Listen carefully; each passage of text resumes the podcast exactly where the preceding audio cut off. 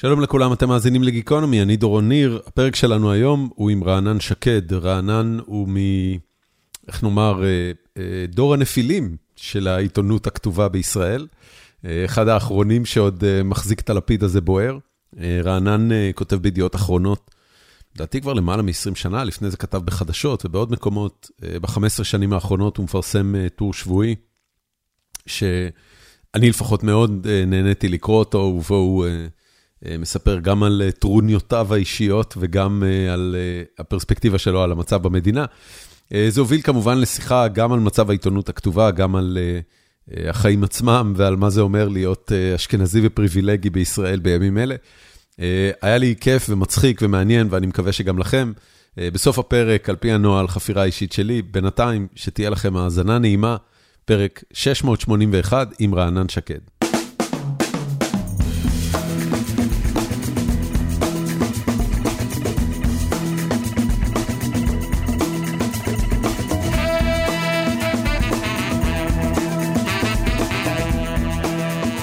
מה העניינים רענן?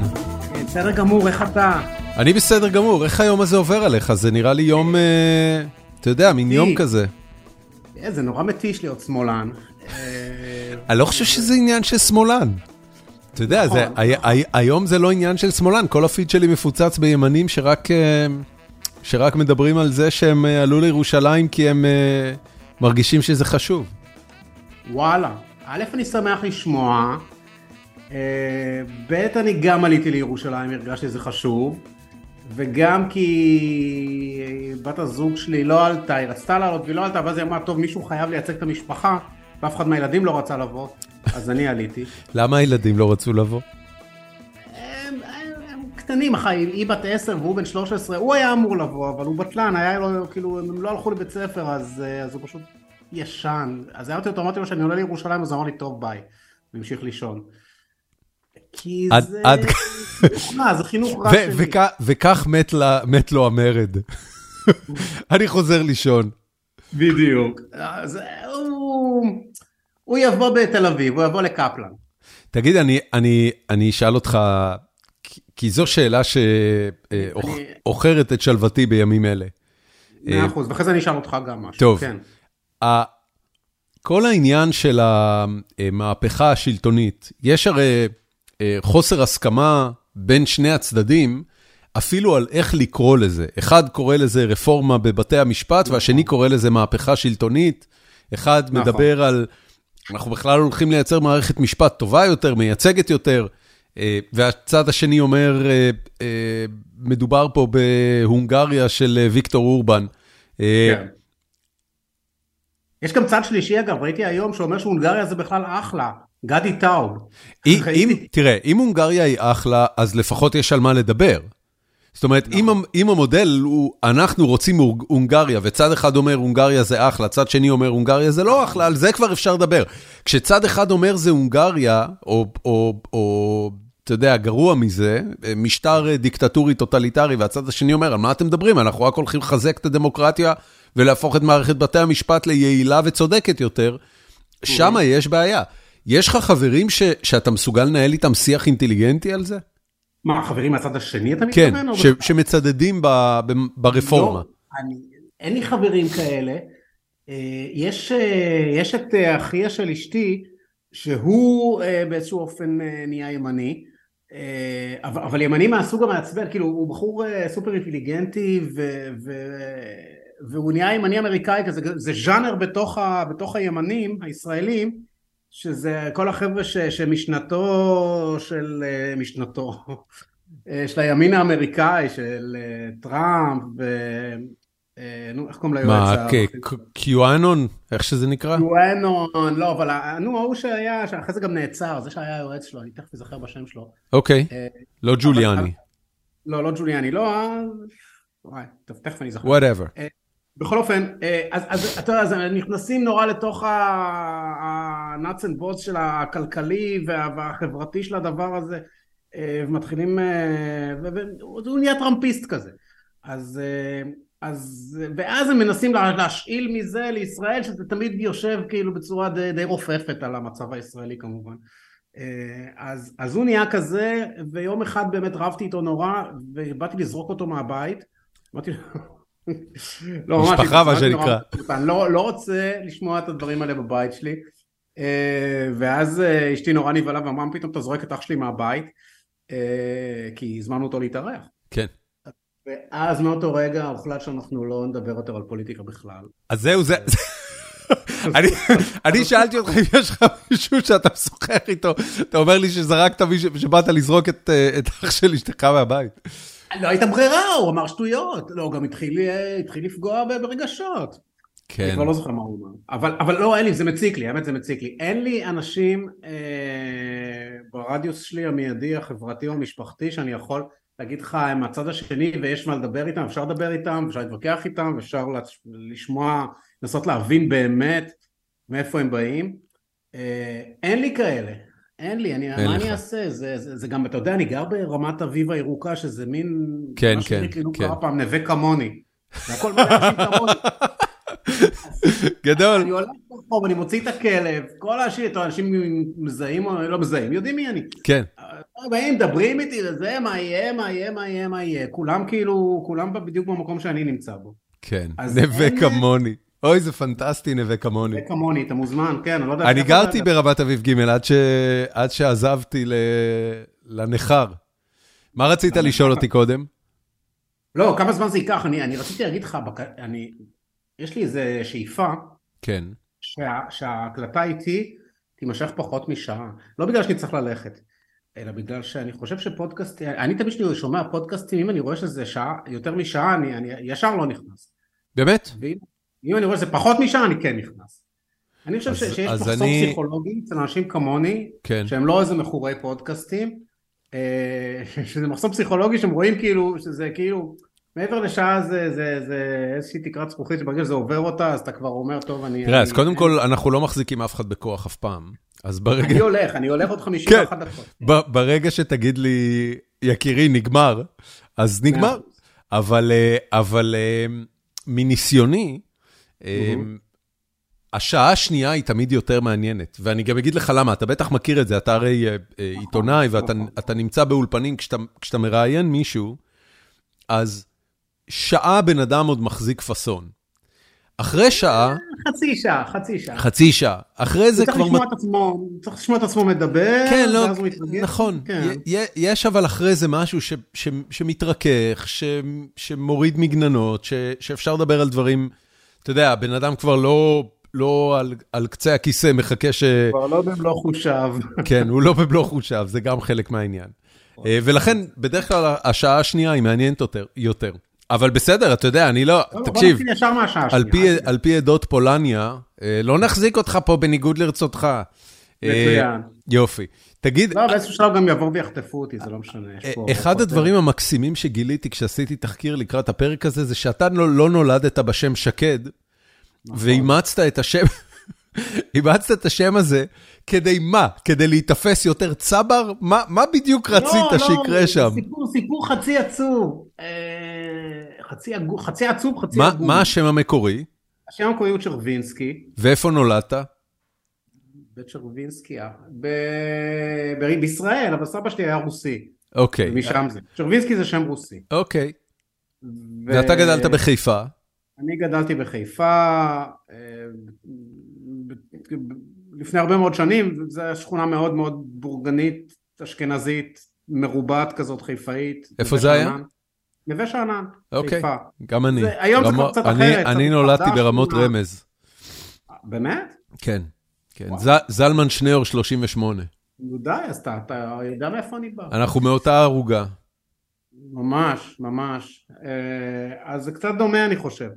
בכל אופן, אמ, אז קראו לי צ'רווינסקי ואז כשהייתי ב...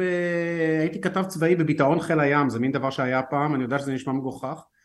אה, אז זה לא נשמע מגוחך, אבל קראו לזה בן גלים, שזה כן קצת מגוחך. אה, אבל, אבל שם שירתתי, ומתישהו התחלתי, עוד לא שוחררתי מהצבא והתחלתי לכתוב בעיתונים בחוץ, מחוץ לצבא, ולא היה לי אישור עבודה של הצבא. אני מקווה שחל על זה חוק ההתיישנות, ולא רציתי לכתוב בשמי האמיתי רענן שרווינסקי כדי שלא יגלו שאני בעצם עובד אה, מחוץ לצבא. ואז אה, רגע לפני שירד הטקסט הראשון שלי לפרסום אמרו לי טוב תבחר שם אחר. בשנייה בחרתי רענן שקד על שם מיכאל שקד שהיה עורך דין ש... אה, עורך דין שייצג את הפרקליטות הישראלית במשפט נגד דמיאניוק שהתנהל באותה תקופה אוקיי? הוא היה דמות אמרתי, מופת בעיניך? הוא היה, הוא לא היה דמות מופת אבל משפט דמיאניוק היה big deal וכולנו uh, בתיכון וזה נסענו, נסענו לראות את המשפט כאילו בלייב כן ו... והוא נראה לי כזה כן הוא נראה לי האיש הטוב שאתה יודע ש... שיביא ל... לא יודע מה שיחסל את החשבון עם דמיאניוק בשם העם היהודי אז, אה, אז זה, אמרתי טוב זה היה ה framing נראה לי, כן, נראה לי ווינר כזה, בטוח, מה, זה, זה, זה בן אדם אה, בעל שיעור קומה. תראה, שקד זה שם אה, ישראלי מנצח. אה, זה, זה כן, היית חושב, נכון? לגמרי. שור enough, הבן אדם הפסיד במשפט, זאת אומרת, דמניוק ניצח, ושוחרר ולא כלום, חזר לביתו. כן. ואני התקעתי עם שקד. אז למה נשארת עם זה? כי זה הפך לשם עט? זהו? תראה, אני מאוד התפרסמתי בשם הזה, אני איש מאוד מאוד מפורסם. כן, כן, כן. לא, כן, כי כבר התחל, באמת, איכשהו בהתחלה זה נראה לי, נראה לי בסדר כזה, לא יודע, לא, לא יודע שזה, צ'רווינסקי תמיד נראה לי ארוך ומבאס. אז כבר התחלתי ולכן המשכתי, אני לא יודע, זה לא היה, זה לא היה... אגב, גם, גם רענן הוא לא שם קונבנציונלי. אני יודע, אף אחד כבר לא קורא לילדים שלו בשם הזה, וטוב שכך. כן, אתה, אתה סוחב את זה איתך? אתה נושא לא, עמך? לא, אני חושב שזה שם גרוע, אני, אני, אני חושב שזה שם, שם של פעם קצת, זה שם ש... זה שם של הורים מתחכמים מפעם. אוקיי. Okay. אוקיי. זה, זה לא שם פעם, פעם כזה שאתה אומר אוקיי, אה, לא יודע מה, נחמיה. אה, כן, זה, זה, זה, זה, זה נשמע שההורים שלך אימצו את ה... וגם אתה. אה, אימצו את התזה הבן גוריונית של אה, כור ההיתוך שממנו יצמח עם, אה, עם, עם חדש, עם ישראלי חדש. אני לא בטוח שהם חשבו על זה. אני, האמת שאני לא יודע על מה הם חשבו. יש לך אחים ואחיות? כי אחד בינינו ואי אפשר לשאול אותו על מה הוא חשב, והשנייה עדיין ישנה, אבל היא, לא, היא, היא חושבת די מעט. כן. אז, אז אני לא יודע על מה הם חשבו, אבל, אבל לא יודע, זה... איכשהו, אתה יודע, זה אף פעם לא היה אישו בשבילי, זאת אומרת, מלבד כשאתה נוסע לחו"ל ברענן. רענן. זהו, אז תמיד אני מפחית מזה לרענן, רונן, רונן זה קיים. נכון. אני אה, היום ביליתי אה, שלוש דקות בסניף של סטארבקס, אה, כדי להסביר להם איך הוגים את השם דורון בעברית. וואלה. כן, וה... הבריסטה התנצל בפניי שיש לו שתלים בשיניים, אז הוא לא יכול להגות את הרייש כמו שאני הוגה אותה. זה היה נורא מצחיק. הוא פשוט אמר לי, I'm sorry, I have teeth implants, so I can't, I can't uh, pronounce the R. אמרתי לו, it's throaty, it's rrr. אז קיצור, זה היה רגע מאוד מצחיק. נשמע מצוין. כן. אז רענן זה עוד יותר מסובך, הייתה לי גם חברה, הייתה לי חברה שעזבה אותי על הבסיס, על בסיס השם שלי, אמרה שבש, שבן אדם שבשם שלו יש את המילה רע, לא יכול להיות טוב. אוי ואבוי. בא לך, שבא לך. אוי ואבוי. אז, אה, אבל זה בסדר, זה כבר אחרי שהייתה חברה שלי, זה לא עצר אותה מלהיות חברה שלי, רק באיזשהו שלב לתוך מערכת היחסים, היא הבינה שהיא עשתה טעות. אני, אני, אני ואתה שנינו יודעים שהיה שם משהו מעבר לזה. היא אולי נתלתה בקשקוש הזה, אבל אה, היה שם משהו עמוק יותר. יש היה מעבר לזה, אתה בתור התחלה, כן, בתור התחלה הייתה נשואה. זה יכול להכביד. זה הכביד, זה הכביד, לאורך זמן זה הכביד, ובסוף היא באמת חזרה לבעלה. זה יכול להכביד. לא משנה, זה היה מזמן.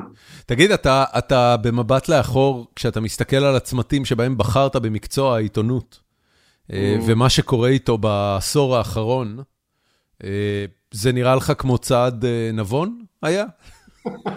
השאלה שמרמזת התשובה. לא, לא, אני, אני, תקשיב, אני באמת סקרן. זה הדבר הכי חחם שעשיתי בחיי, כמובן. אתה, אתה, אתה אחד האנשים, אה, אתה יודע, ראיינתי הרבה עיתונאים mm. בפודקאסט, ואתה באמת עיתונאי מקצועי, ממש, בשר מבשר המערכת, עורך מוספים, עברת כאילו גם תפקידי עריכה וגם תפקידי כתיבה, כל האקזקוטיבה, כולל טור קבוע. זה, זה, כן. אתה כאילו נעוץ בתוך הדבר הזה בפרינט, כן. אה, בצורה כן, מאוד כן. מאוד עמוקה. אה, אני אני באמת קצת. שואל, במבט לאחור, אה, חשבת שזה יתקדם לאיפה שזה נמצא היום? אני חשדתי שזה עשוי לה, להתקדם לשם. אני אגיד לך, זה, זה קצת מורכב, כי נורא אהבתי, זאת אומרת, אני, אני עדיין אוהב, כן, זאת אומרת, אבל, אבל מגיל נורא צעיר, אני, אני כאילו בגיל שבע כשלמדתי לכתוב, התחלתי להוציא עיתונים למשפחה שלי, בבית, באמת, סתם, מקסים. כאילו, כתבתי את זה על דף נייר בכתב יד, עשיתי מזה עותקים עם נייר קופי, כי... מה אז- חולל את ההשראה הזאת? מה? מה מה עורר את ההשראה הזאת? אני לא יודע, פשוט אהבתי נורא לכתוב, זה היה כאילו איזה מין פורקן כזה, אני לא יודע, אני גדלתי, אה, אני, אני לא יודע, הייתי ילד קצת מסובך, גדלתי בלי אבא, ו... ועם אמא קצת דיכאונית, ו... ולא יודע, זה היה מין, איך, ש... איך שלימדו אותי לכתוב, פתאום גיליתי שזה כאילו דבר נורא גדול, ו... והתחלתי ישר, אה, ואיכשהו, זה, זה ישר, זה לא הלך לכיוון טוב, אז בוא תכתוב אה, סיפורים, למרות שניסיתי גם את זה, כאילו אמא שלי שומרת כמה כאלה, אבל בוא תכתוב, נורא היה בא לי לא- לכתוב עיתון, לכתוב כאילו על מה קורה איתי, מה קורה בבית, מה קורה בשכונה, כאלה. אז, אז מיד עשיתי את זה, ואז כשהתבגרתי זה... אני לא יודע, גיליתי שזה סוג כתיבה שאני נורא, גם נורא אוהב לקרוא אותו, הייתי קורא, כאילו באמת הייתי, זה, זה כמובן היו שנים הרבה יותר אה, קריטיות בתולדות העיתונות העברית, אתה יודע, שנים של עיתון חדשות, כן. ו- ו- ועוד לפני זה עיתון מוניטין, זה היה מין, לא יודע, זקנים זוכרים. כן, ו- אני זוכר, אני הייתי קורא נלהב של חדשות. אני וואו, אני עד היום חושב שזה אחד ממפעלי התקשורת המרגשים שאי פעם צמחו בארץ. וואלה, אז אני נוטה להסכים איתך, ממש. כולל אה, גיליונות שיש לי. דברים- אה, אני לא יודע אם אתה זוכר, אבל, אבל עיתון חדשות באיזושהי נקודה, לדעתי זה היה בשנת 89, הם הוציאו גיליון שהיה אמור להיות אה, תחזית לעתיד, ישראל 98. הם לקחו את ההיפוך של 89 ועשו מזה ישראל 98, ו-. ועל פי התחזיות, לישראל כבר היה אמור להיות אה, נוכחות בחלל, וערפאת כבר היה אמור להיות אה, אה, נשיא אה, מדינת פלסטין. זאת אומרת, הם, אה, הם, הם, נ- הם ניבאו את אה, שתי המדינות אה. אה, הבנתי, לא חשבו על אוקיי. רצח רבין, אף אחד לא חשב שם על רצח רבין. נראה לי שהם לא היו כל כך בכיוון לפי מה שאתה מתאר. אה, הם היו אופטימיסטים, אתה יודע, הם באמת ניסו אה, לתת תחזית של, אה, שמאל מרכז אה, הומניסטי, אה, זה מה שעיתון חדשות היה, בסוף. נכון, נכון, אבל זה גם היה בשנים ש...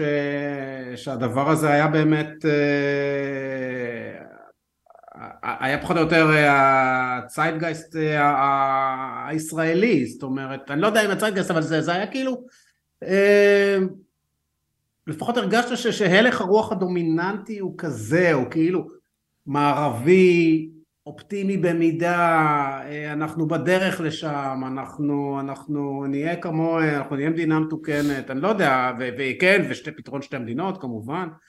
אה, אני חושב שגם פוליטית, גם חברתית וגם תרבותית, זה היו שנים שהתקוות האלה עוד היו כאילו גם יחסית במרכז השיח, במיינסטרים, אה, גם נראו ריאליות.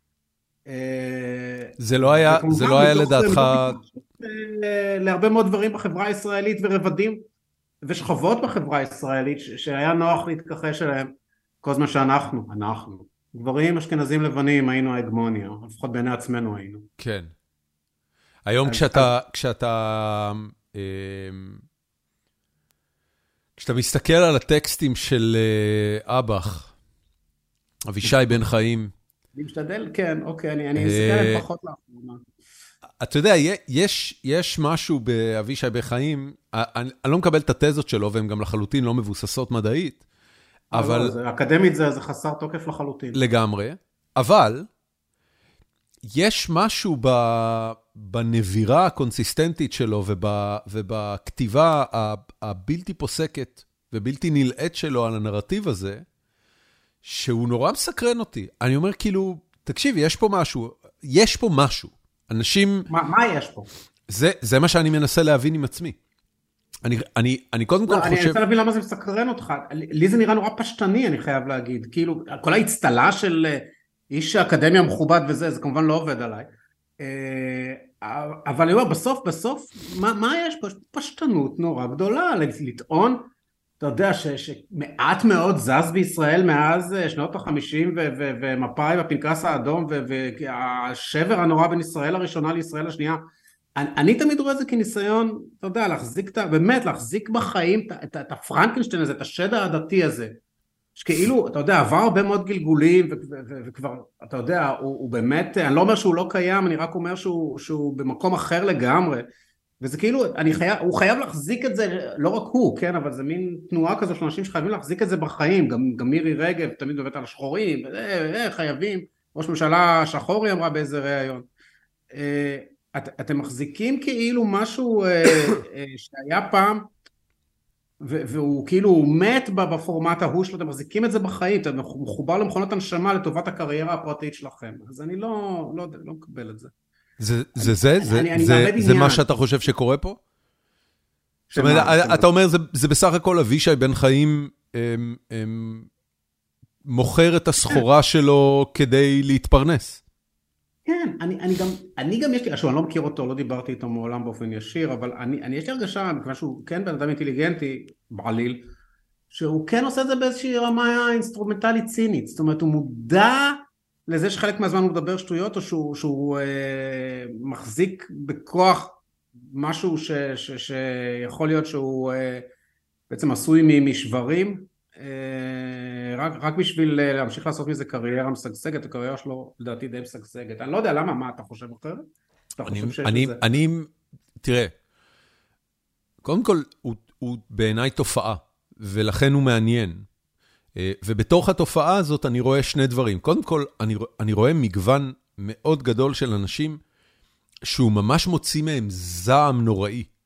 כן. ממש זעם.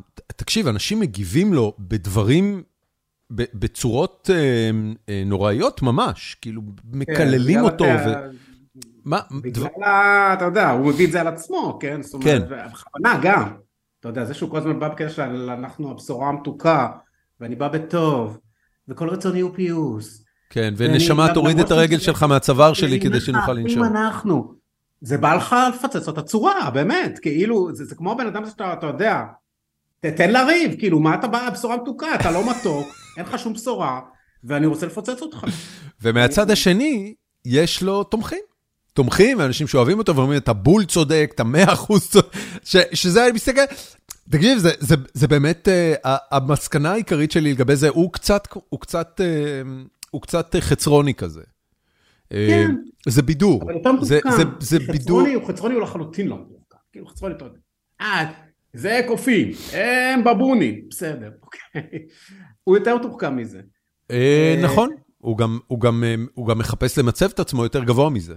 כן, חצרוני ויתר, חצרוני רוצה להיות אטרקציה תקשורתית ולא יותר. אני האמת לא יודע מה הבעיה של חצרוני, אני חושב שהיא באמת היא מתחומים, חלקם מתחומים שצריכים להיות מטופלים. זה גם משהו, אתה יודע, שאנשים... אנשים עושים framing של, אה, של רמה כזו או אחרת של אה, הפרעות מהסקאלה הפסיכולוגית, כן. על דברים שהם לא מצליחים להסביר בכלים אחרים. כן, זה נכון. אבל... זה... מסכים שאני... תקשיב, זהו, זה, זה, זה העניין, זה, זה כאילו לא מה שמסקרן אותי באבישי בן חיים. אה, מעבר לזה, אתה יודע, אתה, אתה קורא את זה, אתה אומר, אוקיי, יאללה, החיים ממשיכים, בסוף צריך להתפרנס, צריך ל... ל אתה יודע, there's a life to live. אה, לא, אחרי שאתה גומר... זה מחזיר אותנו לתחילת השיחה, כי נורא בא לך שיהיו אנשים שאתה באמת יכול לדבר איתם, להתווכח איתם, ואולי גם להשתכנע, אתה יודע, מי כן. ישמע, להשתכנע. הנה מה שאני השתכנעתי בו, אוקיי? אוקיי. אני חושב שיש קונצנזוס חוצה אה, מגזרים, שמערכת המשפט אה, צריכה רפורמה. צריכה שיפורים, צריכה שינויים, צריכה... עדכונים ותיקונים של שלל מנגנונים שגורמים למערכת הזאת, אה, לאט לאט, ש, לא, לאמון של המערכת הזאת להישחק בעיני הציבור. זה דבר ראשון. הדבר השני, יש קונצנזוס, אה, שאני שומע אותו גם מימין וגם משמאל, שהרפורמה הזאת לא הולכת לעשות את זה. ושהסיבה היחידה שבגללה הרפורמה הזאת קורית, מכיוון שיש לנו היסטוריה של 12 שנים עם נתניהו, אה, הרפורמה הזאת לא הייתה קורית אלמלא נתניהו היה כנראה בסיטואציה אה, אה, שבאמת כל דבר, אחד, כל דבר מלבד אה, סיום המשפט שלו לא מעניין אותו. נכון. ואז יש לו קואליציה של, אה, של אה, אנשים שבחיים לא היית רוצה לראות מנהלים את המדינה, בחלקם לפחות, נכון. והם עושים מה שבא להם, כי, אה, כי הוא באמת באמת באמת חלש. הוא, הוא, הוא מעולם לא היה חזק מדי. אני חושב שהוא בהחלט בעניינים ו- ו- ושולט על הכל, ו- ו- ולגמרי הוא, אתה יודע, הוא נוח לו להצטייר כמובן כהמתון שבהם. הוא יודע הכל, הוא מתזמר את הכל, זה איש מאוד מאוד מאוד אה, משוכלל בשלב הזה. אבל אה, אני אגיד לך, את ה- אני אשאל, אותך, האם אתה, אתה אומר יש קונצנזוס חוצה מגזרים על זה שמערכת המשפט זקוקה לרפורמה, כן. האם אתה עסקת בזה אפילו בינך לבינך לפני שנתיים, לפני שלוש, אמרת, אמרת בוא נדון, אני, אני, תראה, אני חושב שהמשפט פה בישראל לא בסדר, צריך לעשות... לא, אה, לא, לא, לא, אז אני, אני אגיד לך ככה. קודם כל, אמ, העניין, העניין הזה ששופטים בישראל אה, מתמנים על ידי איזו ועדה עלומה שאתה לא יודע מה המניעים שלה, זה משהו שדי הפריע לי, ועוד שנים אחורה אני זוכר שסקרן אותי מה קורה במקומות אחרים. אה, היום אני חי בארצות הברית, אז אני יודע איך נראית השיטה האמריקאית, שאנשים מצביעים על השופטים שלהם. והשופט כן, נכון, אני, אני, אני לא אשמיע דעה על זה, אני גם לא חושב שאני זכאי לדעה על זה בכלל, זאת אומרת, אני... אתה זכאי לדעה על כל דבר במדינה שאתה חי בה, זה חלק מהפואנטה. אז רגע, זה כל דבר ראשון. דבר שני, ההיתקלויות המעטות שהיו לי במערכת המשפט, אה, ובמערכת אכיפת החוק באופן כללי, זאת אומרת, גם משטרה וגם משפט, אה, נזקקתי לסעד פעם או פעמיים בחיים שלי, אה, והגעתי גם למשפט שטבעתי. יצר אצלי תחושה ש... שמדובר במערכת מאוד מאוד מאוד מסורבלת, שבמובן הפשוט ביותר של מהו צדק, אה, רק לעיתים מספקת את הצדק הזה לאזרחים. אני לא מדבר בכלל על העניין של אכיפת חוק, אתה יודע, אה, כמובן, כמו רוב הישראלים, חווינו, חוויתי פריצה לרכב, חוויתי פריצה לבית, המשטרה היא קשקוש בסיטואציות האלה. אגב, אין הרבה מה לעשות גם בארצות הברית, זה לא שהדבר הזה הוא... אה, כן, ברור, ברור, אני גם הוא- חייתי בארצות הברית, אני לא זוכר שהמצב שם היה הרבה יותר טוב, כן. בעניינים האלה, שוב, לא לא הייתי, לא הגעתי בית זהו. זה, זה, זה מה שאני יודע על מערכת המשפט, אני לא יודע הרבה מעבר לזה. העובדה שהדבר הזה קורה עכשיו היא באמת רק בגלל שנתניהו אה, שחרר את הרסן. אם זה היה קורה בכל טיימינג אחר, אם זה היה נעשה באמת מאיזשהו מקום מקצועי, שהיית אומר, אוקיי, יש פה גם איזושהי, אה, גם אה, סנטימנט ציבורי, גם איזשהם פוליטיקאים ש- שבאים באמת מתוך רצון לחולל רפורמה לטובת האזרח. אה, ואני מסכים איתך, כל עניין הוועדה לבחירת שופטים הוא משונה. כמובן שכל מי שאי פעם היה נתקל במערכת המשפט הישראלית מכיר את עינוי הדין וכמה כמה זמן דברים לוקחים, סתם ברמה של יעילות, זאת אומרת ברמה של גוף לחלוט- לחלוטין לא יעיל. אה, בוא נדבר רגע- בוא נדבר רגע עסקאות טיעון, ואתה שוב ושוב אתה שומע על, על באמת עבריינים, כאילו פשעים בלתי נסבלים ש- ש- שיוצאים מעסקאות טיעון, אנחנו מכירים את כל הדברים האלה. כן. אז אני אומר, אם, אם היו באים ואומרים, אוקיי, תשמעו, אלה, אלה העניינים ש, ש, שמוטלים על הכף, ו- וזה, ואלה המקומות שבהם הרפורמה הזאת, אה, היינו רוצים שתעשה משהו. ובואו זה, אז, אז הייתי אומר, קדימה, סוף סוף, אתה יודע, הפוליטיקאים ש, שעובדים לרווחת הציבור, שיפור החיים בישראל, אבל זה לא מה שאני, זה, זה לא. גם, כל רפורמה הזאת זה לא מה שהיא מתעסקת בו בכלל. נכון? לכן זה הסיפור. תגיד, א- איך... מה, אה, אז על מה מדברים, בכלל, אתה יודע, ולפני שנייה, אתה יודע, עד לפני אה, כתב האישום נגדו, אז אז זה באמת לא עניין לביבי את קצה הזרת. כן. אז אתה יודע, אז עזוב, נו, לא, אין, מה, אנחנו בוא, בוא לא נעבוד על עצמנו. אין, אין, אה, הרפורמה הזאת ספציפית היא לא, היא לא רפורמה, זה סתם, אתה יודע, סתם מילה מכובסת. כיסא מילוט. בדיוק. אמ, זה ניסיון מאוד מגושם, אבל כנראה הכרחי מבחינתם, אה, לגרום לישראלי אחד בלבד אה, להיות מעל החוק. זה הישראלי שמאפשר להם. להחזיק את השלטון. הרי, הרי אם נתניהו מסתלק, אמ, לכל הקואליציה שלו אין את השלטון ל... ל לא יודע לכמה שנים קדימה. הוא באמת, הוא. באמת אה, פרסונה נדירה מהבחינה הזאת. נכון. הוא גם, אתה יודע, כמו הרבה מאוד אה, מנהיגים, ולא רק מנהיגים, גם מנהלים אגב, אה, אנשים חזקים, הם, הם, אתה יודע, הם חורכים גם מסביבם, שום דבר גד... לא גדל, הם, לא מגדלים מסביבם שום דבר שיכול להחליף אותם. כן. אז, אז גם נתניהו כזה, כן. אמר לי, אמר לי חבר ש, שנתניהו הוא לא מנהיג, הוא שליט. וה, וואו. וה, לא הזה הוא, אה, הוא מאוד מאוד, כל, כל ההתנהלות שלו, כל ההוויה שלו, בין אם הוא בשלטון ובין אם הוא לא בשלטון, היא הוויה של שליט, לא של מנהיג. נכון, נכון, זה ממש נכון, ותודה שתרמת לי את זה, אני אנצל את זה באחד הטורים הקרובים. תראה מה זה. Um, אני אתן לו קרדיט. Um, כן. Uh, בוא נדבר רגע על הטורים השבועיים שלך. כמה שנים אתה כבר כותב את זה? וואו, תשמע, אני, אני כותב את זה, אני לא יודע, אני הפסקתי לספור כי לא נעים לי מעצמי. אני חושב שאני כותב את זה בטח איזה 15 שנה. לא, זה, זה לא כל כך הרבה, נגיד יאיר לפיד כתב טורים אישיים יותר זמן ממני. נכון. אבל אני, אני, אני שואל, מעניין שאתה מעלה את, את יאיר לפיד, כי ה, ה, לא שההשוואה במקומה, אבל לא, אני... אין לי את השיער. גם ב... יש לך שיער סבבה, מה אתה מתלונן? שלך יותר, הסתכלתי על שלך, אני אומר... לא, אחי, אני, אני במפרצים, לדעתי, אני ואתה מתחרים יפה. לא, נכון, אבל אני גם ניסיתי לגדל פה למעלה, וזה תמיד כזה, זה גדל, אבל זה, זה גדל לא טוב. אז זה אף פעם לא נהיה אסתטי. בוא, בוא, בוא, בוא נגיד שלאנשים בגילנו, אני, אני לא יודע מה, שלוש-ארבע שנים צעיר ממך, אה, כל דבר על הראש הוא בגדר, 아, כן. אתה יודע, היה יכול להיות מיכה רוטמן, with all due respect. לא, אני, אני... אחי, מיכה רוטמן זה נורא מה שהולך שם. מחריד, באמת, אבל, אבל כן, אני, אני אסיר תודה על זה שיש שם שערות, ומה הן עושות, זה ממש, שאני, אני, לא אכפת לי שיעשו מה שהן רוצות, העיקר שיישארו. אז כן. כש, כשאתה מתיישב uh, לכתוב את הטור השבועי, קודם כל, uh, uh, איך עובדת הפרוצדורה? כמה ימים לפני ירידה לדפוס אתה צריך להגיש את זה? אני לא צריך להגיש את זה, תשמע, זה עיתון פרינט, זה נורא מיושן, כן? אז, אז זה נסגר ביום רביעי, okay. אוקיי. בדרך כלל, לפעמים בשלישי, אבל בדרך כלל ברביעי בערב, ואז זה מודפס, וביום שישי זה מופץ. אז רביעי זה בעצם הדדליין הסופי. אוקיי. ואתה, ו... מתי בדרך כלל אתה מתחיל לגבש את הרעיון? אין, אין לגבש, לגבש את הרעיון זה כל הזמן. כל אוקיי. הזמן, זה כל הזמן בראש. אני, אני... שוב, יש תקופות ויש תקופות, אבל בדרך כלל נגיד בתחילת שבוע, יום ראשון כזה, אני מנסה להתחיל לחשוב על... אה, לפעמים יש רעיונות ש... יש תקופות טובות שיש כמה רעיונות טובים בו זמנית, ואני אומר, אוקיי, אני, אני, אני אמצא זמן לכל אחד מהם, אבל בדרך כלל זה לא המצב, ואז אני ביום ראשון, שני גג, צריך לבוא עם רעיון טוב. אה, כמה זמן כתיבה, תכלס, אתה יושב על זה?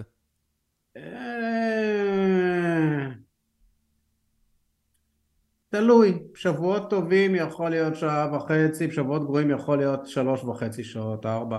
אוקיי. Okay. אבל, אבל הזמן כתיבה של זה, הוא, הוא, זה הזמן כתיבה נטו. אתה מבין? הכתיבה, הטקטוק על המחשב, זה הזמן. Uh, בסוף, אחרי זה אני, אני משכתב את זה עוד, עוד uh, מאה פעמים, uh, לפני שאני שולח את זה. כל פעם. Uh, ו, ויש גם מקרים, ש, וזה לא כזה נדיר שאני כותב שני טורים. זאת אומרת שאני כותב טור, ואני כותב שני שליש טור, ואז אני אומר, אוקיי, זה לא, זה, זה, לא, זה לא טוב, זה לא מספיק טוב. אני, אני, אני ממש רוצה שתסביר לי את התחושה הזאת של מספיק טוב.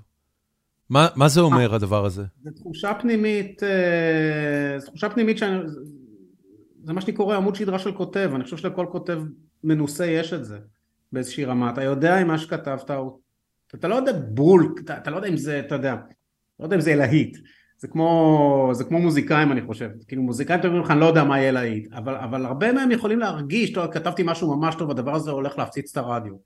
אה, הם לא יודעים את זה, אבל הם, יש להם כבר איזה, הם, הם יודעים עד כמה זה טוב. אה, אז אותו דבר עם כתיבה, אתה יודע עד כמה זה טוב או פחות טוב, אתה יודע, אתה גם מרגיש את זה בזמן הכתיבה, אני לא יודע, אתה כותב? אה, אני כתבתי הרבה בחיים שלי, היו, היו שנים שהתפרנסתי מכתיבה. אוקיי, אז, אז אתה יודע איך זה, אז הרבה פעמים בזמן הכתיבה כבר אתה מרגיש שאתה you're on a roll, כאילו אתה, אתה, זה הולך טוב, זה יוצא, אתה, אתה, יש לך הברקות, זה, זה, אתה, אתה חם על הנושא והנושא בתגובה, הנושא מתחמם כלפיך גם, זאת אומרת זה, זה כתיבה אה, מתגמלת אותך על זה שאתה חם, אה, יוצא טוב, אה, ויש פעמים שאתה כאילו, אתה כזה, אתה יודע, יש משהו גופני גם בכתיבה, למרות שלצערי זה לא, זה לא מוריד קלוריות, אבל אתה מרגיש בגוף אם זה הולך טוב או הולך פחות טוב, ואז כשאתה קורא את זה, אתה גם, ובטח אם אתה קורא את זה שוב ושוב, אתה חוזר אחרי יום, לא משנה, הנחת לזה, כן? אה, אתה חוזר אחרי פתאום אתה רואה את זה שוב, אתה אומר אוקיי זה בכלל לא כל כך טוב כמו שחשבתי, או בואנה זה לא כזה גרוע, לא יודע, אתה, אתה פשוט, אה, אתה מרגיש את זה, אתה מרגיש אה, טקסט אני, טוב. אני רגע אשאל אותך, קודם כל, ב, מה שאתה מתאר, אני, כל הפעמים שכתבתי בחיים שלי היו או כמעט כל הפעמים, היו במדיה דיגיטלית, ובמדיה דיגיטלית יש פידבק לופ נורא נורא מהיר. נכון. או שאנשים משתפים את זה, או שאנשים, אתה יודע, היום במדיה סוציאלית עושים לך לייקים וכל זה. נכון. בפרינט, אה, כשאתה מוציא והמוסף מתפרסם בשישי בבוקר, מהו בעצם הפידבק לופ? שאנשים בשכונה יגידו, ראינו את הטור שלך, מדהים, וזה, כאילו, איך נראה הפידבק לופ בפרינט? אה, כן, לקרוא לזה פידבק לופ יהיה קצת, אה, קצת אה, הערכת יתר של זה. אבל, אבל יש, זאת אומרת, תראה, א', כמו שאמרת, יש את ההרגשה שלי עצמי, באמת, וזה חשוב לי. אני מרגיש אם זה טוב או לא טוב, אני יודע שזה נשמע מאוד אנוכי, לא, זה בסדר. ומאוד לא, מאוד לא דיגיטלי, אבל, אבל א', חשוב לי להרגיש שהטקסט שלי הוא טוב, אוקיי? חשוב לי להרגיש, בואנה, אני נתתי פה, נתתי פה אחלה טקסט, או אני יודע, ואם נתתי לא אחלה טקסט, אני גם יודע את זה. אז יש אותי, אני קהל מאוד טוב של עצמי. אה, חייב ו- להיות. ומעבר לזה, יש, יש בהחלט פידבק לופ ברמה הזאת של א', אה, אנשים כן, אנשים מסמסים, אם, אם זה משהו טוב, אנשים, אה, אנשים מסוימים יסמסו לי, אנשים ברחוב יכולים להגיד, ו, וגם אני מעלה את זה לפייס, כן? אני לא מעלה את זה כל שבוע לפייס, רק שאני חושב שזה טוב. זאת אומרת, הטורים זה שלא הפייסבוק, עלו כן, הם זה הדבר הטורים... הזה שאתם בטח כבר שכחתם ממנו, אבל זה, זה עדיין קיים, פייסבוק זה עדיין קיים, כן, שם, זה, כן, זה כן. עובד. הם ממשיכים להפעיל את זה משום מה, אה, לרווחת שני מיליארד אנשים. לא, ה- השני מיליארד צריך לתקן, זה לא פייסבוק. שני מיליארד הם כוללים בפנים גם את אינסטגרם וגם את אה, וואטסאפ. אה, באמת? כן, כי זה מטא, זה זה, ארבעה? כשמרק צוקרברג מדבר על אה, נכסיו הדיגיטליים, הוא, לא, Mm. הוא כבר לא מדבר רק על פייסבוק, הוא מדבר כן, אה. בעיקר על אינסטגרם ועל וואטסאפ, שהם המוצרים היותר מוצלחים במטריה הזאת שנקראת מטא. נכון, נכון, לא חשבתי על זה, אבל אה, עכשיו שאני חושב על זה, זה לא משנה לי בכלל. נכון, אה, זה, אתה יודע, מי ששם שם. אני שם את זה בפייסבוק, ואתה ישר רואה, אתה ישר רואה. אם אתה יודע, אתה מתחיל לקבל לייקים, אתה- אתה רואה תוך שעה כמה מגיע, אוקיי? כן, אם מגיע 100 לייקים זה רע מאוד. אם מגיע 600 לייקים זה כנראה לא רע בכלל. אה, מה הכי הרבה? אני לא זוכר, אתה מגיע לכמה אלפים, לא, לא היסטרי. אלפי לייקים. לייקים זה הרבה מאוד. אבל, אבל לא, אבל כמובן שמה שעוד יותר חשוב מלייקים זה מדד השארים מתוך הלייקים, ואז הרשיו הזה הוא, הוא, הוא זאת אומרת, כן אתה. אתה, אתה יושב על הסטטיסטיקות. אתה, אתה לא, גם עושה את ה... אני, אני, אני לא עושה איתם כלום, אני רק מסתכל.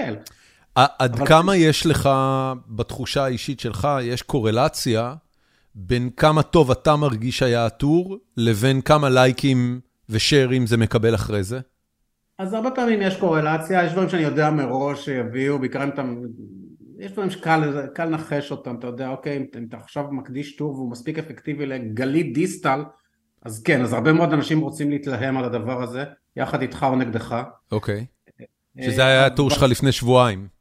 נכון, אבל אם אתה, אבל בטורים שהם לא כאילו מאוד, אה, שהם לא אישיים בהכרח, הם סתם על תופעה או על משהו שקרה לי, אז קשה, קשה לדעת, קשה לנחש מראש כמה אנשים יתחברו לזה או לא. מה ההפתעה. הכי גדולה שהייתה לך שם? בטורים אישיים שהתפוצצו? אני זוכר שפעם, שתי הפתעות שהיו לי, ואני זוכר, זה שכל דבר שכתבתי על כסף, אף אחד לא, לא התחבר, כי אני חושב שאני לא נתפס כעיתונאי, אתה יודע, אני לא, אני לא רולניק, זאת אומרת, אני לא, ואני לא אמסטרדמסקי, זאת אומרת, מה שאני כותב על כסף, לצורך העניין, אני לא, לא בר סמכן, כמו שאני אף פעם לא מנסה לכתוב מהמקומות שלהם, אני כותב ממקומות הרבה יותר אישיים, אבל, אבל זה לא, אני לא יודע, אני גם איכשהו מקוטלג תמיד כאיזה פריבילג, אז אסור לי לבכות על כסף, למרות שאני לא יודע מאיפה זה אתה מקוטלג כפריבילג? אני חושב שכן. יותר מרולניק? אני לא חושב שרולניק מקוטלג, זה- רולניק הוא לא, הוא לא כותב אישי, אתה יודע, הוא כותב... אה, רולניק הוא סוג של אה, נביא, מטיף בשער. נכון, אבל אני אומר, זה לא שאומרים רולניק, מה אתה בוכה על יוקר המחיה, אתה מרוויח אה, 100 אלף שקל בחודש. זה... לא, לרולניק לא יגידו את זה, למרות שזה כנראה נכון. כן. אה, אבל לי כן יגידו את זה. זה למרות מעניין. שאני לא מרוויח 100 אלף שקל בחודש. זה באמת אני לא מרוויח. כמו רולניק. אז, אז אה, אני, אני, תמיד אנשים מאשימים אותי בבכיינות, בזמן שאני גר ברמת אביב וזה, יש, יש את זה, כן. אולי, אולי בגלל שרולניק, הוא, אני חושב שהוא אף פעם לא כותב על עצמו. זאת אומרת, נכון. גם אם הוא הוא לא כותב אישי. על יוקר המחיה, הוא כותב עליו כמושא סיקור ו- ו- נכון. ו- ומקופלת זה אף פעם לא פנימה. התחיל מסיפור אישי שלו, על הלכתי אתמול לקנות, כן, ופתאום כן, כן, כן. גמתי עם המחיר. כן. זה לא, זה, הוא, לא, הוא לא כותב ככה. זה, זה יכול, אה, אתה יודע, כש, כשבן אדם, הרי זה, זה, זה... בכתיבה שלך יש הרבה פעמים מה שמכונה first world problems. אה, בעיות של, אה, של אנשים שהבעיות שלהם הם uh, מסוג מסוים. Yeah. ואז כשאתה כותב על זה, אז, אז אתה יודע, אתה, בסך הכל אני מניח שאתה מודע היטב לזה שאתה כותב על, על first world problems, וחלק מהעניין זה שהכתיבה שלך גם מבדרת. אבל אנשים אחרים לא קולטים את זה, הם חושבים שאתה באמת מתלונן. או שאתה באמת מתלונן. אני, א', אני באמת מתלונן, ב', מה זה פרסט וורלד? כאילו מצד אחד אני מסכים איתך, מצד שני, מה כאילו, מה זה פרסט וורלד? כאילו, לא, זה שאני לא כותב על, על מצוקה של, לא יודע, מצוקת אה, שכבות חלשות או מוחלשות בערי פריפריה, אני, אין סיבה שאני אכתוב על זה כי זה טור אישי ואלה לא החיים שלי, ואני אומר את זה עם כל הכבוד והצער. אה, אני כותב על החיים שלי, האם החיים שלי הם כל כך first world? אני, הם כן first world אבל אני לא חושב שהם פריבילגיים במיוחד, זאת אומרת אני תמיד זוכר לא, אתה לא יכול להגיד את זה. אני יכול להגיד את זה. איך אתה יכול להגיד את זה? אני רואה את הבית שלי פה, זה, זה באמת, זה, זה, זה... זה לא, תקשיב, אנחנו חיים בעולם שבו האינפורמציה כבר זמינה. אני, רוצה לספר לך משהו, ראיתי השבוע, אמ, לא יודע אפילו איך הגעתי לזה, אני חושב שזה בדיסני פלוס, וזו סדרה שמספרת על... זה, זה מנחה, זה סדרת תיירות, אתה יודע, מהסוג הזה שמסתובב ברחבי ארצות הברית כן. ומבקרים. בכל מיני מקומות, אבל המקומות. כן. שהיא בחרה להסתובב בהם, זה מקומות שאירחו ושירתו אנשים שחורים בתקופת ההפרדה. וואלה. ואז היה להם משהו שנקרא The Green Book, שגם עשו עליו סרט. נכון. אה, והספר הזה, הוא בעצם היה מדריך תיירות, המדריך משלן של אנשים שחורים בתקופת ההפרדה. והיא עוברת בין המקומות האלה, והיא עוברת על, ה, על הספר, ו, ודרך זה היא מצליחה להעביר את התחושה של מה זה היה בכלל להיות בן אדם שחור שעוזב את עיר מגוריו ועוזב את שכונת מגוריו ויוצא לטייל בארצות כן. הברית הלבנה של שנות ה-50 וה-60. תקשיב, שומו שמיים. זה, זה, אתה מבין, זה, זה, זה הנקודה, אני, אני יושב ורואה את הסדרה הזאת ואני אומר, וואו, תקשיב, יש פריבילגיות שאני אפילו לא דמיינתי שיש לי, וכשאני כן. שומע על אנשים שחורים שמפחדים לנסוע במכונית אחרי שעות החשיכה בארצות הברית בשנות ה-50 וה-60, אני רק מבין מה זה הפריבילגיה שלי. ההורים שלי אף פעם לא אמרו לעצמם, תקשיב, אנחנו לא יכולים אה, לנסוע לאילת בשעת אחר צהריים מאוחרת, כי אנחנו נגיע לשעות החשיכה, ואז אם במקרה שריף לבן תופס אותנו, יכול ללכת עלינו. כן. זה, זה, על זה אני מדבר כשאני מדבר על פריבילגיה. אתה צודק, אתה צודק לחלוטין. אני... אני פריבילג, נו מה אני אגיד לך? כן, אתה פריבילג, אתה גר ברמת אביב. גם אני פריבילג. אבל כן, יכול, אני בהחלט נראה לי פריבילג. אני חושב בך שאתה פריבילג. אה, אבל... אתה לא מסתכל לפעמים על הילדים שלך ואומר... מה אני כותב? רוב האנשים... כן. אני מנסה לכתוב את דברים שיהיו רלוונטיים לרוב האנשים, זאת אומרת, אתה יודע, העניין הזה של אה, מה שאלן דה ג'נרס הקדישה לו את המופע האחרון שלה להיות relatable. כן. אה, אתה חייב להיות רילייטבל, בטח אם אתה כותב אישי, אם אתה מתחיל, שוב, זה, אתה לא יכול להיות uh, שיילי, uh, נו משמע, שיילי שילדר. שאומרת בוא, אני כל כך קשה להיות עשירה, אתם לא קולטים, בואו אני אספר לכם. זה התפוצץ עליה אחוש לוקי. ואכן, מן הסתם זה התפוצץ עליה אחוש לוקי, כי אין דבר פחות רילייטבל מהשירים אה, מתלוננים על כספם. בעיה אגב מאוד מאוד פתירה, כן. אה, אז, אה, אז, אז אתה כן רוצה להיות relatable, והדרך להיות relatable היא לכתוב על החיים שלך ולכתוב את האמת על החיים שלך.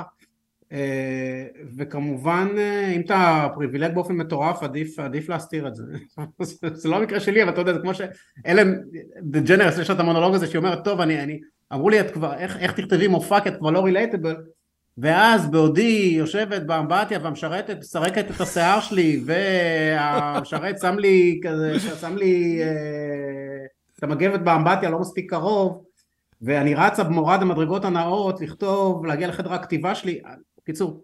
כן. אז, זה, אז שוב, כשאתה באמת מגיע לאיזה רמה של פריבילגיות שאתה אומר אוקיי, החיים שלי כבר באמת לא רילייטבילים ל-99% מהאנשים, אז, אז אתה בבעיה, אני לא חושב שאני שם. אני חושב שזה נורא מאכזב בתור מישהו שחי בארץ, ואני זוכר היטב את התחושה הזאת. אה, להסתכל מסביב על הארבע קירות שאתה גר בהם, כשאני גרתי אה, ברמת אביב, אז גרנו בדירה שהיא, אתה יודע, רמת אביב ג' היא בסוף הייתה שכונה לזוגות צעירים. אה, כן. אז גרנו שם בדירה של 75 מטר רבוע, או 72 מטר רבוע, ואני אני, אני תמיד חשבתי לעצמי, איזה פריבילגיה פח. זאת אומרת, אני, אני מבין שאני פריבילג, אבל איזה... מאשימים אותך שאתה גר ברמת כן, אביב. כן, אני אשכנזי ואני פריבילג, אני מקבל את הכל, הון תרבותי, כל מה שאבא רוצה לזרוק עליי, אני מקבל, בהבנה. אבל-. אבל, אבל איזה, איזה, אפילו, להיות, אפילו את הפריבילגים בישראל אנחנו לא עושים כמו שצריך. אתה יודע, פריבילג בארצות הברית, יש לו איזה דונם, איזה, נכון. איזה, איזה, איזה אגם קטן בגינה האחורית. לפחות תביא איזה שביל גישה, משהו עם שער חשמלי, מה, כן. מה, מה ביקשנו? כן, כלום, אחי. רמת אביב, דירות אה, סולל בונה שנבנו מחול וטיט. זה הפריבילגיה יודע, שלנו. אני יודע, סתם רמת אביב יצא, אתה יודע, בגלל הסדרה הארורה ההיא משנות התשעים, יצא לה, אתה יודע, די, הלך עליה, כבר אי אפשר להגיד רמת אביב, בלי שיחשדו בך בפריבילגיה. כן. זה, זה הכל בגלל שמדינת ישראל הצליחה מעל המשוער. הצליחה מעל המשוער, אתה יודע, באמת, אבל- מה המדינה... זה הצליחה מה עכשיו? אבל אנחנו לא, לא, לא נהנינו מזה, אנחנו לא נהנים מזה. אמ, רבים מאיתנו כן נהנים מזה. ככה נראית לא. הנאה בימינו. לא. אתה נהנה מזה? אתה, אתה עזבת, למה עזבת? אני, אני עזב, אה, הייטק, לא משנה, סטארט-אפ. סטארט-אפ, בסדר גמור. אבל אתה, אתה אומר, אתה לא נהנה, אתה גרת בדירת 75 מטר ברמת אביב. לא, אני לא, אני לא ראיתי עתיד אה, של רווחה בישראל. היה לי מאוד קשה עם זה.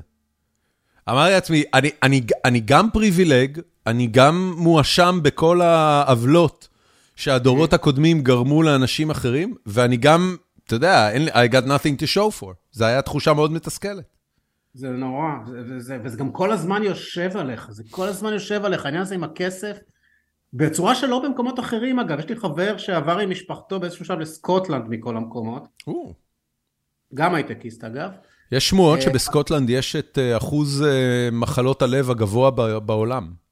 אני אגיד לו את זה, אבל הוא חי שם באיזה מקום כפרי יחסית, הוא לא חי בעיר, ו- ומהצילומים שהוא מעלה, זה באמת נראה כאילו זה, זה, זה, זה national geographic, זה דבר, באמת, אם יחטוף שם התקף לב זה יהיה פתטי במקרה הטוב. אוקיי, אז הוא מרוצה. אה? אז הוא מרוצה. אז הוא מרוצה, ו... לא, אבל הוא אומר שגם העניין הזה עם הכסף זה דבר ש... אתה לא קולט עד שאתה לא יוצא מישראל, כמה בישראל זה יושב עליך וכמה במקומות אחרים זה לא... זה ברור שכסף הוא אישו בכל מקום, אבל, אבל זה לא, אתה יודע, לא מסתכלים בכל מקום איזה מכונית אתה נוהג, ואם אתה קונה שם, דוגמא, אני קניתי פה בית, אני, אני לא יודעת אפילו, זה מגיע עם איזה, דו, עם איזה חצי דונם ועם איזה נהר קטן, אף אחד, זה אפילו לא מסומן בתוכניות, זאת אומרת, זה לא, לא נספר, זה לא, אתה, אתה, אתה קונה פה, אתה מקבל גם את זה. כן. אז אני לא יודע, זה פשוט, אה, זה משהו בצפיפות הישראלית, בזה שכאילו לא משנה איפה אתה דורך, אתה דורך על מישהו. נכון, או יושב, או זה מישהו נכון יחשוב. שאתה דורך בדבר שלו. נכון מאוד.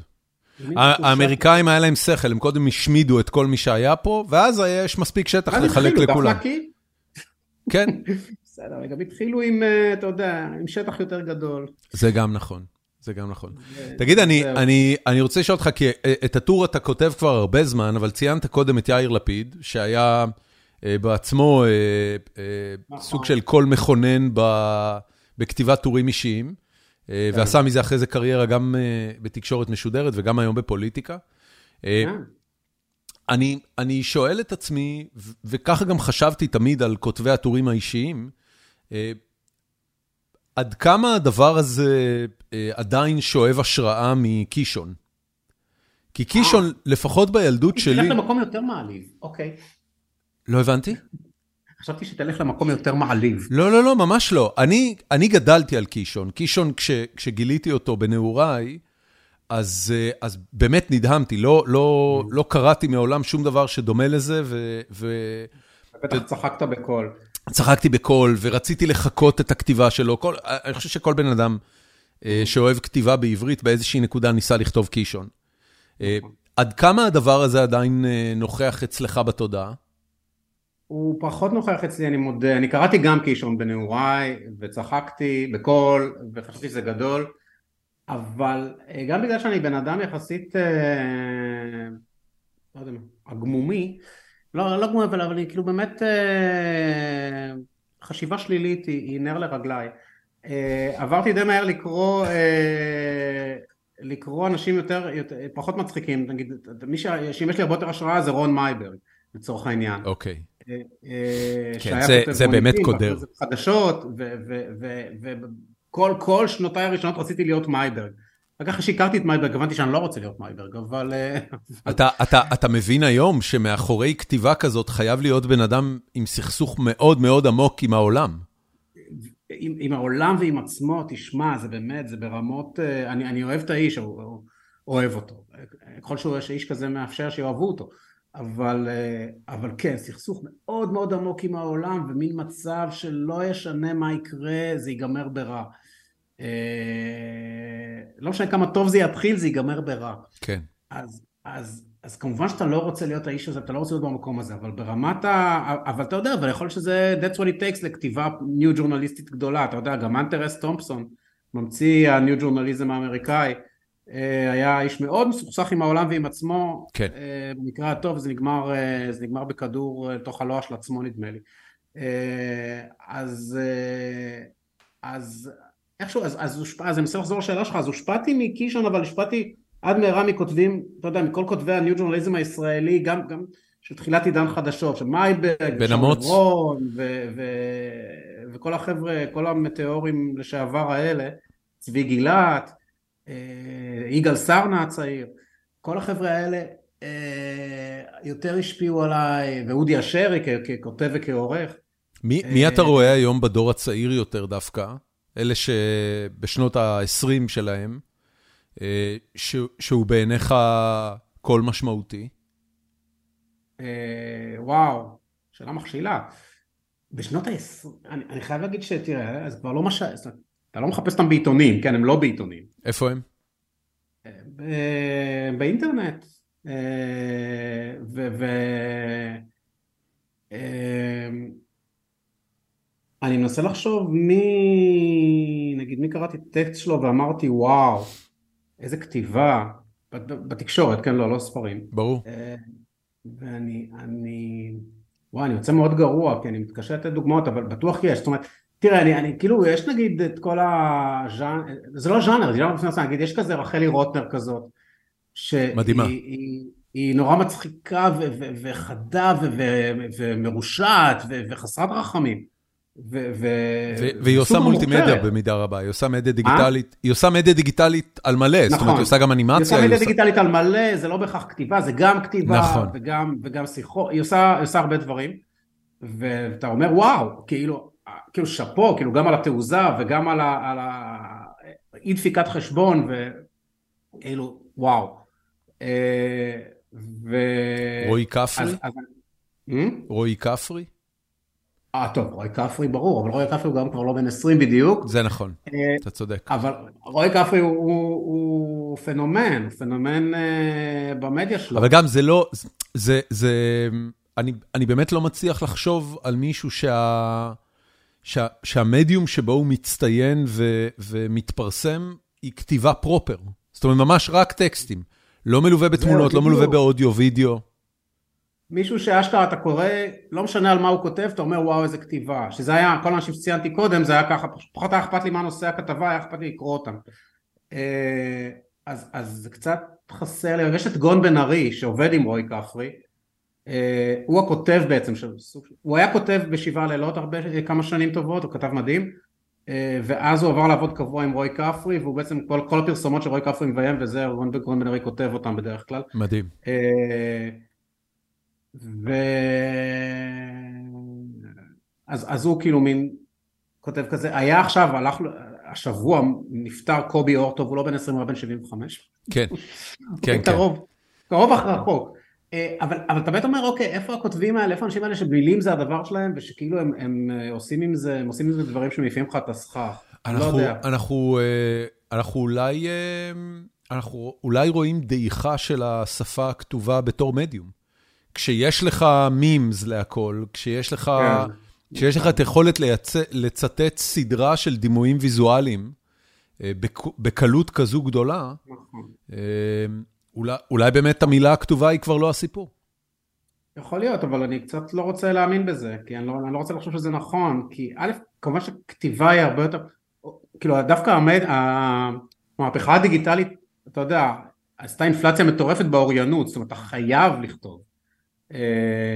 אתה, אתה לא חייב לכתוב כתיבה יפה, אבל אתה חייב לכתוב, חייב לכתוב פוסטים, אתה חייב לכתוב מצגות, אתה חייב לכתוב מיילים, אתה חייב לכתוב וואטסאפים, אתה חייב לכתוב, אנשים כותבים הרבה יותר, באמת, הרבה יותר מילים ממה שהם כתבו לפני המהפכה הדיגיטלית. נכון.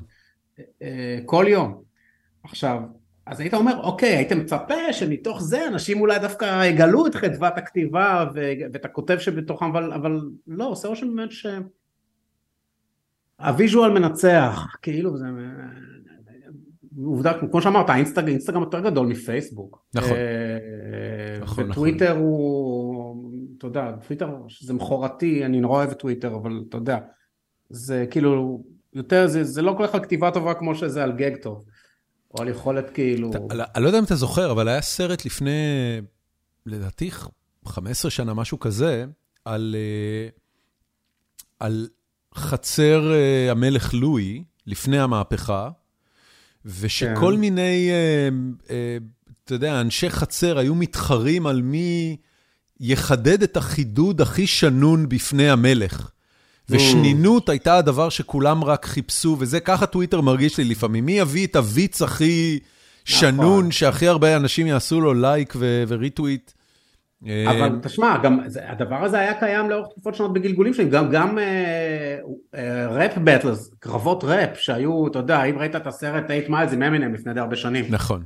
אז כל הסצנה הזאת של, של ראפרים חובבנים שמתכנסים באיזה רחוב, פשוט מעליבים אחד את השני, אבל בשנינויות מטורפות. ופה ושם באינטרנט זה עדיין קיים אגב. אה, אז, אז זה גם דבר כזה. אה, אבל, אה, אבל אתה, אבל איכשהו זה לא, זה לא, לא, לא, לא יוצאים מזה כותבים גדולים, לא יוצאים מזה כותבים גדולים, ולפחות, ב, ב, אני לא יודע, אני בטח אחרי שנגמור את השיחה אני אזכר בכל מיני כותבים בישראל, שאני אומר וואי איך לא זכרתי אותם. אתה, כשאתה, כשאתה היום מדבר עם הילדים שלך על העתיד, אתה באיזשהו מקום אה, מנסה להסליל אותם לכתיבה? אני כבר לא, אני התייאשתי, כאילו, זה לא הולך לשם, זה לא הולך שם. אותו, את, את הבן הבכור שלי, שהוא בן 13, ניסיתי קצת, אבל הוא מהר מאוד הלך ל, לדיגיטל, אה, הוא נהיה גיימר, הוא צורך המון המון אה, מדיה ויזואלית אה, ברשתות. אה, הוא גם לומד מזה פה ושם דברים, אבל, אבל זה לא, הוא לא, הוא לא הולך לכתיבה, לא נראה ככה. אה, והילדה עוד יותר, זאת אומרת הילדה, לא יודע, היא כל הזמן עסוקה בלצלם סרטוני זומרנג של עצמה. זה לא רע. מכיר את זומרנג? כן. זה דבר יפה מאוד. תקשיב, זה, אז... זה, זה תקופה מהבחינה הזאת נורא מעניינת. אני, אני אה, אה, גדלתי, ומשאת אה, נפשי התרבותית תמיד הייתה קולנוע. כן. ואני, ואני מסתכל נכון. על, ה, על היכולת ש, של חבר'ה צעירים היום עם, עם המכשיר הסלולרי נכון. ומגוון רחב של אפליקציות, לייצר כל מיני דברים שברמה הוויזואלית, כשאני הייתי ילד, או אפילו טינאייג'ר, נכון. זה לא היה אפילו בפנטזיות שלנו. זאת אומרת, אתה יודע, זה, זה, זה, אני מסתכל על זה ואני אומר, תקשיב, זה מדהים, זה בוודאות הולך לייצר אה, מגוון של אה, אה, צורות ביטוי אנושי. שאני לא מסוגל עדיין לתפוס, ושהולכות להיות מהממות לחלוטין. זה, זה נורא משמח בעיניי. אתה צודק. אני גם, אני תמיד בהלם, היא מראה לי דברים שעשתה בזומרק, ואני אומר, וואי, אני, אני, יש לי תואר ראשון בחוג לקולנוע באוניברסיטת תל אביב. כשאני הייתי בחוג לקולנוע, הייתי, וכבר, כן, כבר לא כזה צעיר, כן? הייתי, כאילו, הייתי אומר, כאילו, אין, אין שום דרך שאני מפיק את הדבר הזה. כן. אני רוצה לקחת שוט שעושה זה, אה, הנה, קח, בבקשה, הנה, זה פה, יש אפליקציה כן, לזה. לשים את הראש שלי על ג'ולי אנדריוס. כן. ולשיר שירים. אין בעיה, קדימה. אה, כן. אז, אתה אומר, כן, זה mind blowing. והיא עושה את זה, וגם,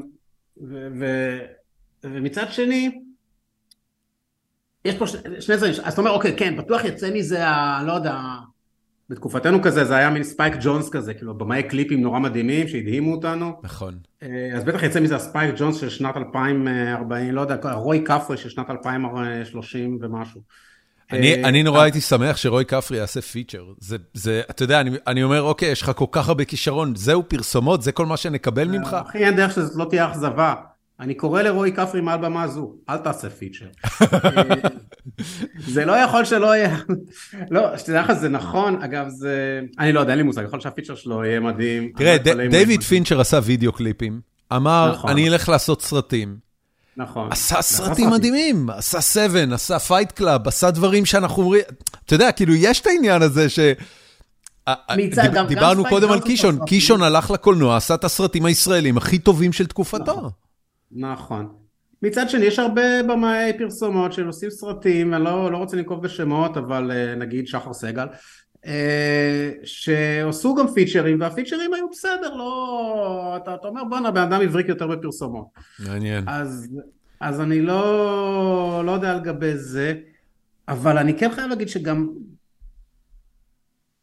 אה, בסוף הדברים המדהימים באמת, אה, גם בקולנוע וגם בטלוויזיה, בטח בסדרות טלוויזיה וזה, זה עדיין מדבר בשפה הישנה ולא בשפה של זומרנג, ו- וזה לא, בש- זה לא בשפה הרשתית.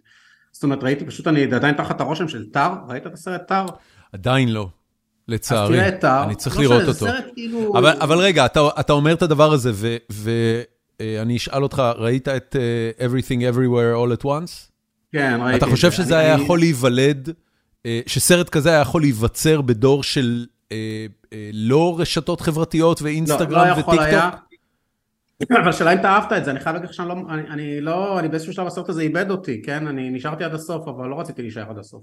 אני חשבתי אה, שהוא, אה, אני לא יודע אפילו מה, מה המילה בעברית, אבל באנגלית יש מילה אינדלג'נט. לתת אה, דרור ליצריך.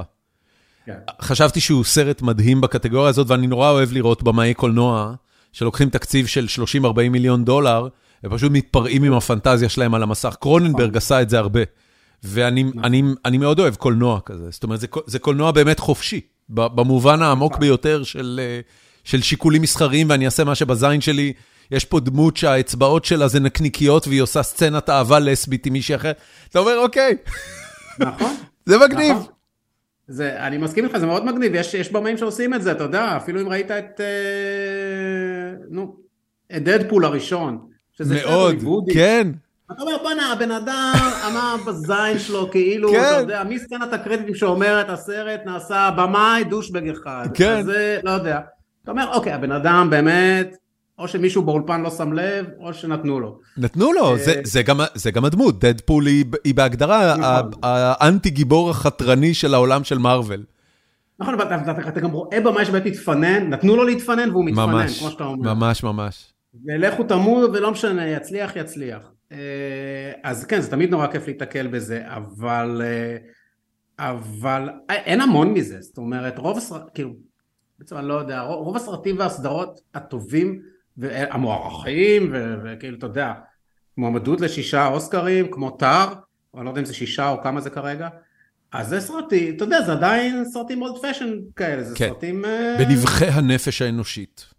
בדיוק, מבחן נפש האנושית, והיא מורכבת, משחק גדול, וקייט בלשט, תפקידה הגדול ביותר, ואכן הוא גדול, אבל אה, כן, זה מסרט כזה שאתה צריך לקחת אה, הרבה אוויר, ולשבת שם שעתיים וחצי, ובסוף אתה אומר, אוקיי, אני חושב שאני מבין על מה זה היה, אבל אני אחשוב על זה. תקשיב, אני- אני אני רוצה לכבד את מסגרת הזמן שנתת לי. נכון. אה, יש לנו שאלות מהמאזינים לקראת הפרק. אה, אני פרסמתי שאתה הולך להתארח, ויש לנו קבוצת פייסבוק שנקראת פורום החיים עצמם של גיקונומי, אז אנשים, וואלה. אה, היה להם שאלות. אמ, שאלה ראשונה של דני בירן, שנים היית בעל הורות? האם אתה נהנה מחיי ההורות, או שזה נורא כמו שחשבת?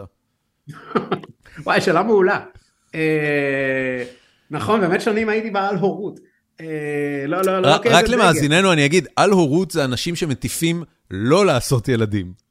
אני, נכון. אני אשמח קודם כל אם תיתן לי, ב, ב, בעידן לפני ההורות שלך, מה היה הפיץ' שלך לא לעשות ילדים? אני חייב להגיד לך שאני לא לגמרי זוכר אותו, אני, אני, אני לא, לא, לא, היו לי, לא הייתה לי הרצאה מסודרת על זה. אבל בגדול, זה תמיד נראה לי, ואני יודע שזה יישמע דבילי, כמו משהו שלוקח לך, לוקח מכוח החיים שלך עצמך. זה, זה, האמת זה כן נכון כמובן, אבל איכשהו הייתה לי הרגשה כמעט מאגית, שברגע שאני אעשה ילדים, אני הופך את עצמי למורטלי. כאילו הייתי אמורטלי קודם, אבל לא משנה.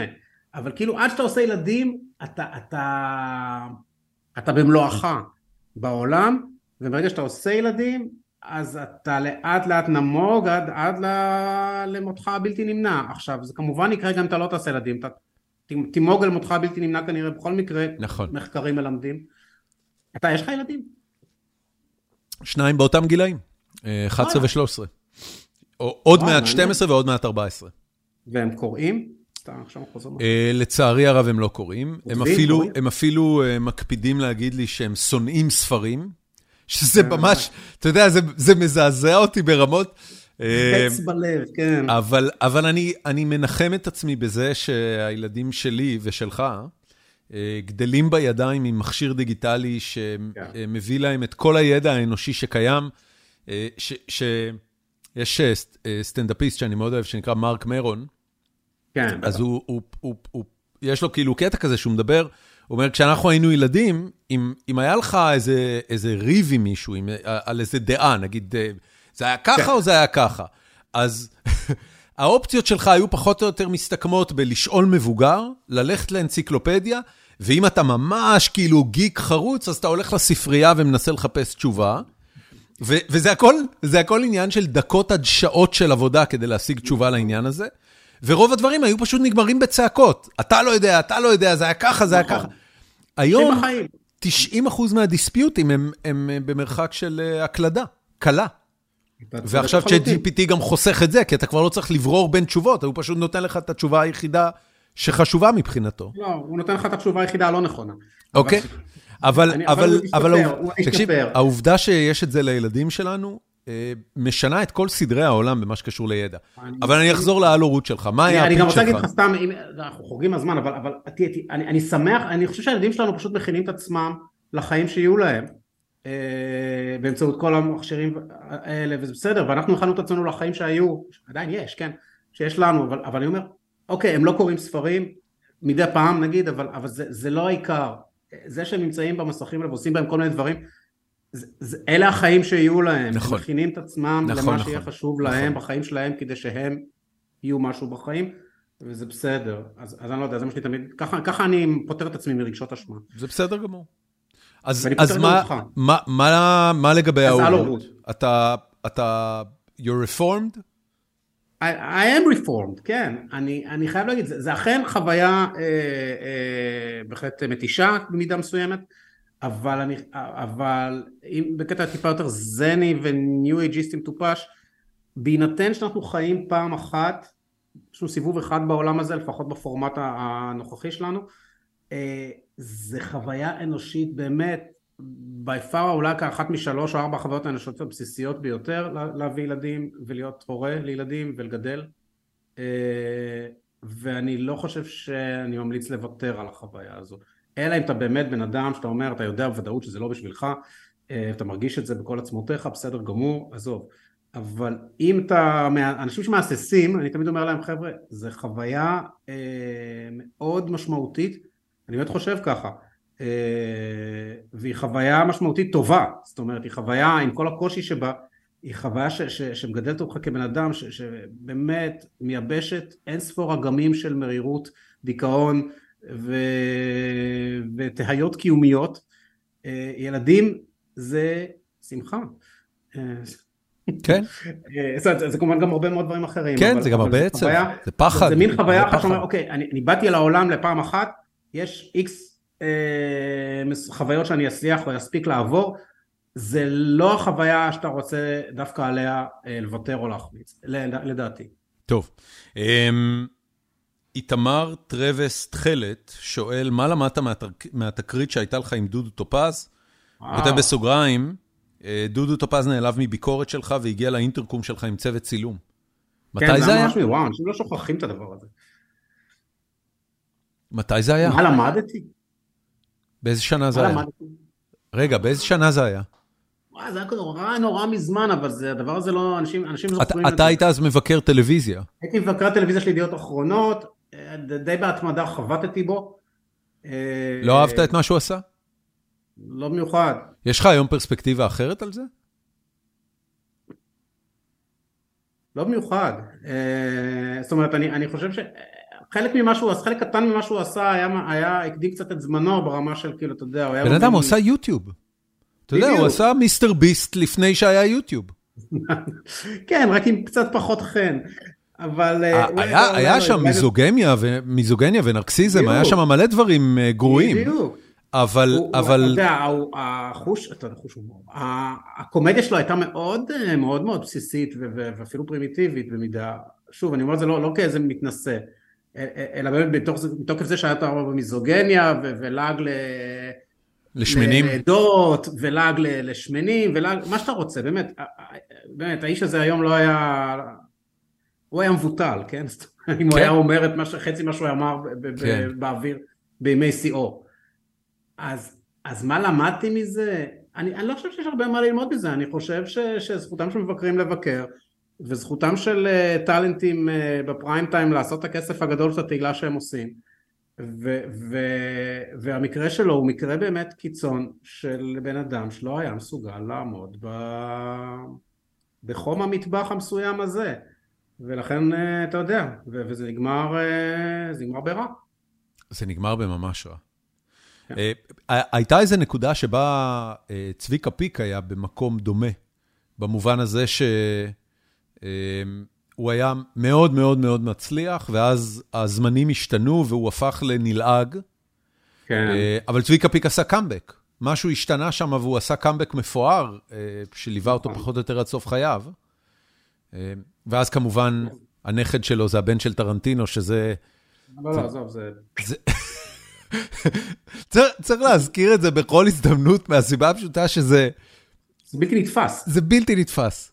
זה מהדברים שאתה אומר, אוקיי, בשום מסלול עניינים, כשאנחנו גדלנו וראינו ספרות זולה וכלבי אשמורת, לא דמיינו תסריט ש-15-20 שנה אל העתיד.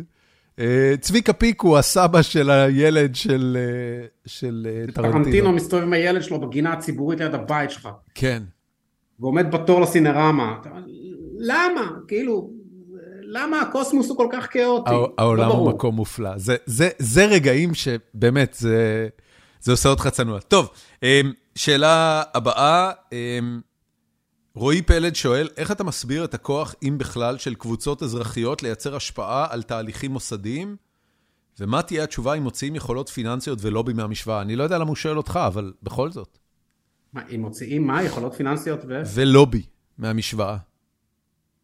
אני, שוב, כן, אני לא יודע למה הוא שואל אותי, כי אני לא מומחה לדבר הזה, שום צורה. אה, מה הכוח, מתחיל את השאלה שוב? לא משנה. מה הכוח של קבוצות אזרחיות לייצר השפעה על אה. תהליכים מוסדיים? אה, הכוח שלהם בלי כסף ובלי קשרים ובלי לובי מוגבל ביותר ביותר, אני חושש, בטח בישראל. ואני חושב שתנאי בסיסי זה, זה או, או באמת איזו יכולת כספית, או יכולת להפעיל, בטח בישראל, היכולת להפעיל קשרים וללחוץ, לא, אולי לא רק בישראל, אבל באופן כללי.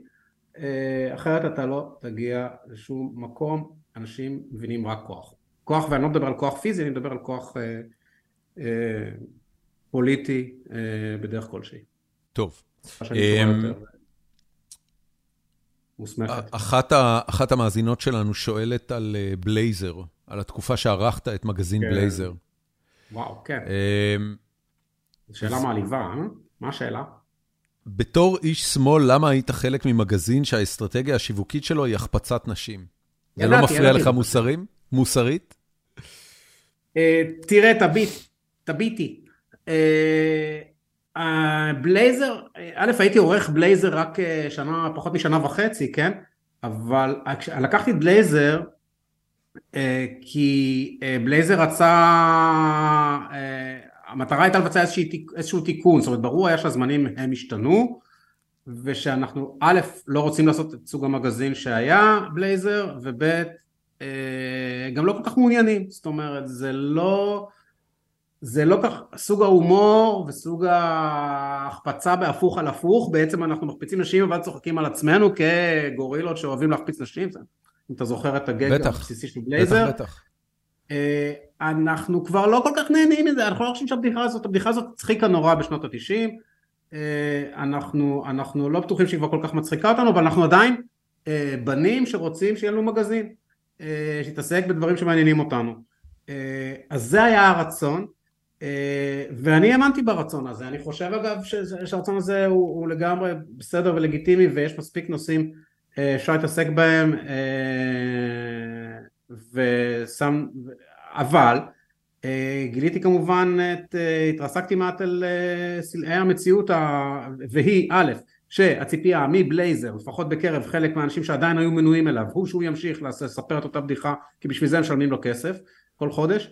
אה, ב', שהמגזינים בכלל, אה, בטח המגזינים בפרינט, אה, לא יודע, פחות או יותר נכחדו, ברובם כמו דינוזאורים. כן. אז זהו, אז בקיצור זה היה זמן לא כל כך טוב לעשות את סוג הדבר הזה, זהו. כן.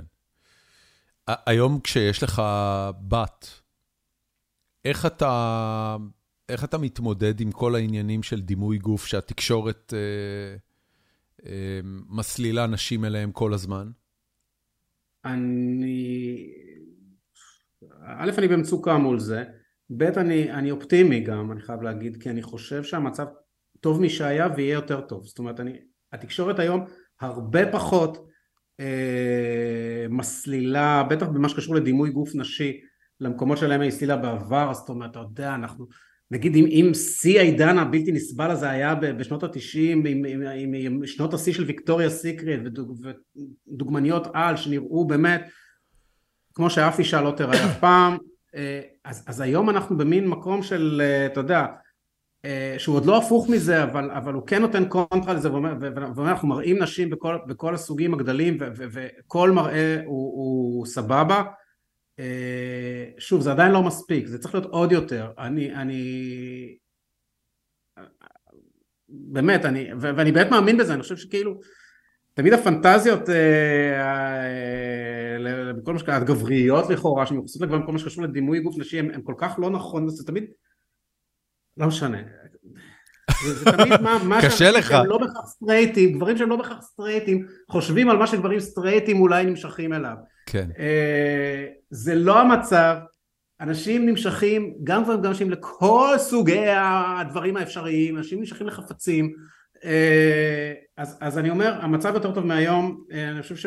ואני מקווה שבעתיד יהיה מצב שבו כל מה שקשור לדימויי גוף בכלל אה, ישתחרר כליל ולא יהיה יותר איזה מודל... אה, זה לא בטוח שזה יקרה, אתה יודע, היום אה, מדינת ישראל, אם כבר הולכת למקום שבו נשים זה משהו שצריך למחוק אותו מהמרחב הציבורי ולהסתיר אותו כמה שיותר. אה, זה, זה ישראל, כן, לא דיברנו על ישראל מספיק, אבל כן, כן ישראל היא, היא הולכת להיות יותר חשובה. אם ייתנו לה, היא תהיה חשוכה, חשוכה כמו הרבה מדינות חשוכות אחרות. ואין אין, אין לי פתרון מיידי לזה כי אנחנו באמת בקרב מאסף על הדבר הזה פשוט בגלל שאנחנו לא עושים מספיק ילדים ואנשים שחושבים שנשים מקומן ב, לא יודע בכבודן פנימה או איך שקוראים לזה הם עושים הרבה יותר ילדים מאיתנו. קיצור, הרעיון ברור, אנחנו דמוגרפית מפסידים. אתה, אתה, אתה, אתה יודע, הילדים שלך כבר לאט לאט נהיים טינג'רים, אז השאלה של איפה הם אה, יחיו את חייהם, ילמדו מקצוע, יבנו לעצמם בית, אולי משפחה, היא, היא שאלה שאתה, אתה יודע, אתם מדברים על זה? תראה, הם עדיין קטנים, אתה יודע, ביחס לדבר הזה, הם בני 10 ו-13. אבל אני כן אה, לגמרי חושב שזה, רוצה לקוות שהדבר הזה, אני, אני משדר להם שהדבר הזה הוא לחלוטין פתוח, שהעולם הוא האויסטר שלהם, זאת אומרת שאין שום מחויבות, זה שהם נולדו במדינה אתה, אתה מסליל אותם לתודעה. אתה מסליל אותם לתודעה של אזרחים גלובליים. כן. ישראל היא מאוד עוד מאוד מקום שבו תוכלו לבנות את חייכם, אם, אם יהיה לכם טוב פה. אם יסתייע ואם זה יתאים לחייכם, אבל לגמרי לגמרי, זה שהם נולדו פה, אני שב ומשנן להם את זה, לא אומר שום דבר על, על, ש... על המקום שבו הם צריכים להעביר כן. את חייהם. זה, כן, גם, גם ההורים שלנו זזו. נכון, נכון. צריך לזכור את זה. אה, טוב, זהו, רענן, נגמרו לי השאלות, לא, אני רוצה לשחרר אותך. זה היה לך קשה? לא, זה היה תענוג. יופי, אני ממש שמח. אני מקווה שלא שעממתי. לא, למה שתשעמם? אנחנו יותר דומים ממה שנדמה, זה כאילו, אני קצת, אה, אתה יודע, זה עניין שאני לוקח אותו בחשבון, לפעמים אני אה, מזמין אורחים, אני אומר, אוקיי, על מה אני כבר אדבר איתו? הוא חושב בדיוק כמוני, על מה נריב? אין על מה לריב. אה, נכון, אבל אתה לא בכלל חייב לבוא לריב. תגיד, אבל אני כן אשאל אותך בכל זאת שאלה אחרונה, כי אה, ניסיתי להגיע לזה קודם כשדיברנו על הפרינט. אה, אתה, יש לך עוד לפניך 20 שנות קריירה, אני מניח, בראש שלך כשאתה מחשב. כן. אתה חושב שהפרינט יהיה 20 שנה כדי לפרנס אותך? או שאתה חושב כבר על החלופות? אני חושב הרבה על החלופות. הפרינט, אין לי מושג אם הפרינט יהיה עוד 20 שנה או לא. אין לי תשובה, כאילו לכאורה התשובה נראית ברורה מאליה, אתה מצפה שאני אגיד לא, הוא לא יהיה. לא, לא, אני באמת לא יודע, אני, מסקרן אותי מה אתה רואה מהזווית שלך. אני, אני, אני אפריד את זה לשני דברים. א', אני לכשעצמי מקווה לעשות עוד דברים, עשיתי גם עוד דברים, עשיתי סדרת טלוויזיה, עשיתי משדר ברדיו, עשיתי... אגב, ומישהו לא, זה לא היה שאלה, אז לא ציינתי את זה, אבל אחד המאזינים שלנו כתב שהם השתתפו בסדנת הכתיבה שלך ושל עומר ברק. ומאוד מאוד מאוד נהנו, וממש ביקשו שאני אעביר את פרגוניי הרבים. כן, אנשים נורא נהנים מהסדנה ברובם המכריע, אז הסדנה היא גם משהו שאני עושה, ואנחנו מקווים להגדיל גם את זה למשהו יותר, עוד יותר גדול. אז אני עושה עוד, עוד הרבה דברים, ומקווה לעשות עוד יותר הרבה דברים. האם הפרינט יחיה או לא, לא יודע. אני, יש לי איזה מין, אני, אף אחד לא שותף לעמדה הזאת שלי, זה לא עמדה, להזיה הזאת שלי, אבל יש לי מין תחושה ש... המגזינים, לאו דווקא עיתוני פרינט יומיים כן, זה דבר ש, שאני לא צופה לו עתיד גדול בשלב זה, אבל מגזינים, דיברנו קודם על בלייזר, אני חושב שזה יקרה לזה מה שקרה לתקליטי ויניל, הדבר הזה יחזור בקטע של מגניב, אה, לפחות, אני לא יודע אם בישראל, אבל איכשהו אני רואה בעולם המערבי דבר כזה שעשוי לקרות, זה לא עכשיו עדיין, אבל יש לי הרגשה שאנשים עוד יגנבו שוב על מגזיני כרומו כאלה יפים, כמו שהם נגנבים חזרה על תקליטי ויניל. וואי, זה אה, מחשבה לא מעולה, אני מאוד אוהב את המחשבה הזאת. אה, אה, אני יכול להגיד לך, אתה מכיר מגזין הומור אמריקאי בשם MAD? ברור, הוא כבר לא קיים. או, אז אני הייתי מנוי עליו, עשיתי מנוי לבן שלי כשעברנו לארה"ב, כי רציתי שיחווה את כן. כל הכיף של לקבל מגזין MAD הביתה. והוא היה מנוי עליו שנה, ואז הם הודיעו שהם מבטלים אותו, כי, כי, כי הם לא מצליחים uh, זה, להחזיק אותו, והייתה כזו, uh, הייתה כזו תגובה מרגשת נגדית, כל כך הרבה נרשמו למנוי, שהם חזרו בהם מההחלטה לבטל אותו, והוא, חז... והוא עדיין קיים. וואו, מדהים. כן, אז, uh, אז מד, מד עוד חי. Uh, הוא לא חי טוב, אתה יודע, זה... זה... חי עומד, זה הכותרת. בתקופה אה, של אה, של חדשות, לדן בן אמוץ היה את העמוד האחורי, והוא היה נכון. כותב לששת קוראי. היה לו נכון. היה לו את הקונספט הזה שיש לו רק שישה נכון. קוראים. אז ככה זה מת, הם כותבים לששת קוראיהם, אבל ששת קוראיהם מחזיקים אותם. וואו, זה יפה, כן? זה מעורר תקווה. כן, כן. ואני אומר לך, תחכה, תזכור מה אני אמרתי. אנשים, מגזין זה דבר, זה דבר נורא כיפי, זה כיפי, אפשר לקחת את זה לשירותים. כן, נכון. כן, תגיד שגם את הנייד אפשר. נכון, אבל את הנייד, לא יודע, יותר כיף מגזין בשירות. there you go. אוקיי. Okay. כן. רענן, המון תודה. רגע, אוקיי. אה, קידומים. אז קודם כל, הטורים כן. שלך בידיעות אחרונות כל שישי. אה, מה זה סדנת הכתיבה? איך נרשמים לזה אם רוצים? סדנת כתיבה קוראים לה לכתוב את עצמי עם רענן שקד ועומר ברק, וכל מי שיתקתק משהו מהצירוף הזה בגוגל יגיע מיד. יופי. אה, מה עוד? ספרים, סרטים, מה עוד יש לקדם? משדר פעם בשבוע ביום חמישי בין 5 ל-7 ברדיו ynet. זה מין דבר שצריך להיכנס ל-ynet כדי לשמוע. אוקיי. לא, לא רואים את גלגול העיניים. אה, ומה אה, אני עוד עושה? זהו, זה, זה כל מה שאני עושה. אני, אני כותב כמה דברים שאני מקווה שיצאו בשנה הקרובה, אבל, אבל הם עדיין לא יצאו. וכמובן פייסבוק, פייסבוק וטוויטר. פייסבוק, טוויטר, באופן בלתי נמנע.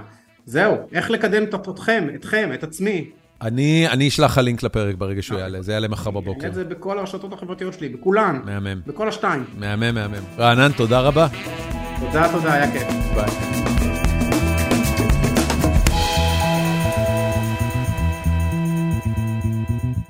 ועד כאן הפרק. אמ, נהניתי נורא לדבר עם רענן, והוא הוא, אה, הוא, הוא, הוא דומה לי ברקע שהוא בא ממנו ובצורת החשיבה שלו, אה, בצורה ש... היה לי ממש משעשע אה, לגלות.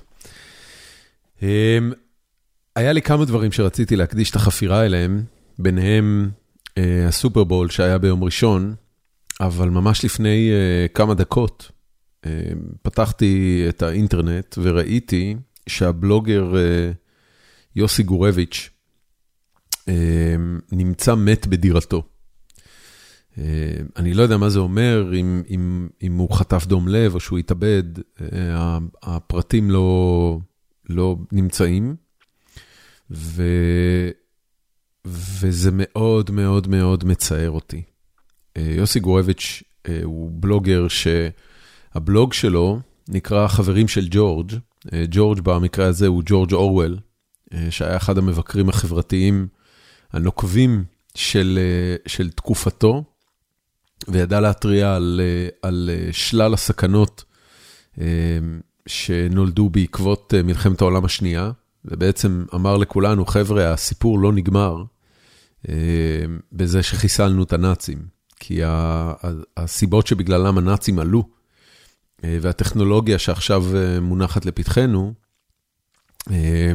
עדיין מסוכנת. בכל מקרה, יוסי גורביץ' נהג לכתוב על שלל עוולות בציבוריות הישראלית. הוא היה איש שמאל אפילו קיצוני, הוא היה הומניסט אפילו קיצוני, הוא ראה בכל בני האדם, ישראלים, יהודים, ערבים, מוסלמים, אפילו טרוריסטים, הוא ראה בהם קודם כל, בראש ובראשונה, בני אדם, וכך הוא גם כתב עליהם. והכתיבה שלו, דרך הכתיבה שלו, אני גיליתי במידה רבה, הרבה מאוד מהדברים שכשאתה נולד וחי בארץ, אתה מקבל אותם כמובן מאליו. אתה למשל מקבל כמובן מאליו שצה"ל הוא גוף חזק, ששומר עלינו, שלא מסתיר, שלא משקר. אתה חושב את אותו דבר על בתי המשפט, זה חלק מהאתוס שאליו מחנכים אותך במדינת ישראל. יוסי גורביץ' השקיע הרבה אנרגיה וסיכן הרבה דברים ברמה האישית, כדי לחשוף שלא כך הוא. שהרבה פעמים צה"ל משקר, שהרבה פעמים מערכות השלטון ומערכות בתי המשפט משקרות גם הן. הוא רצה בכל ליבו שישראל תהפוך למדינה ליברלית, חופשית, שוויונית, לכל בני האדם מכל הסוגים והצבעים והדתות, והוא כמובן לא זכה לזה בתקופתו.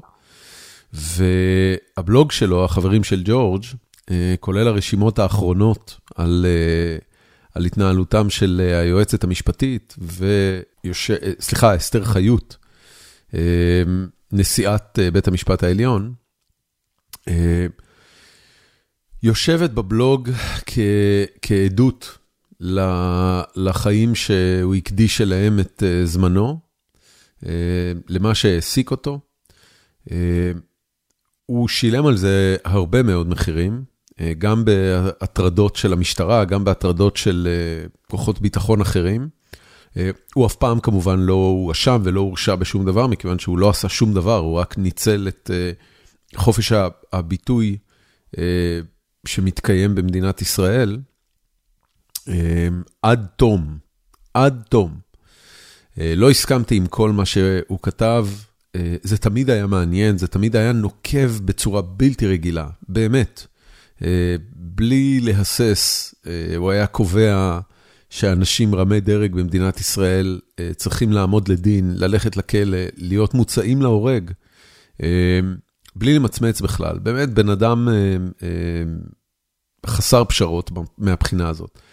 אני מתאר לעצמי שהחיים שלו לא היו קלים, כי בן אדם שמסוגל לכתוב ככה, בצורה כל כך נוקבת וחדה, על, על עניינים שברומו של עולם, אני מניח שגם בחיים האישיים שלו, החיים שלו הם לא פיקניק, ולפחות מהפוסטים שלו בטוויטר, היה ברור שאכן זה לא פיקניק.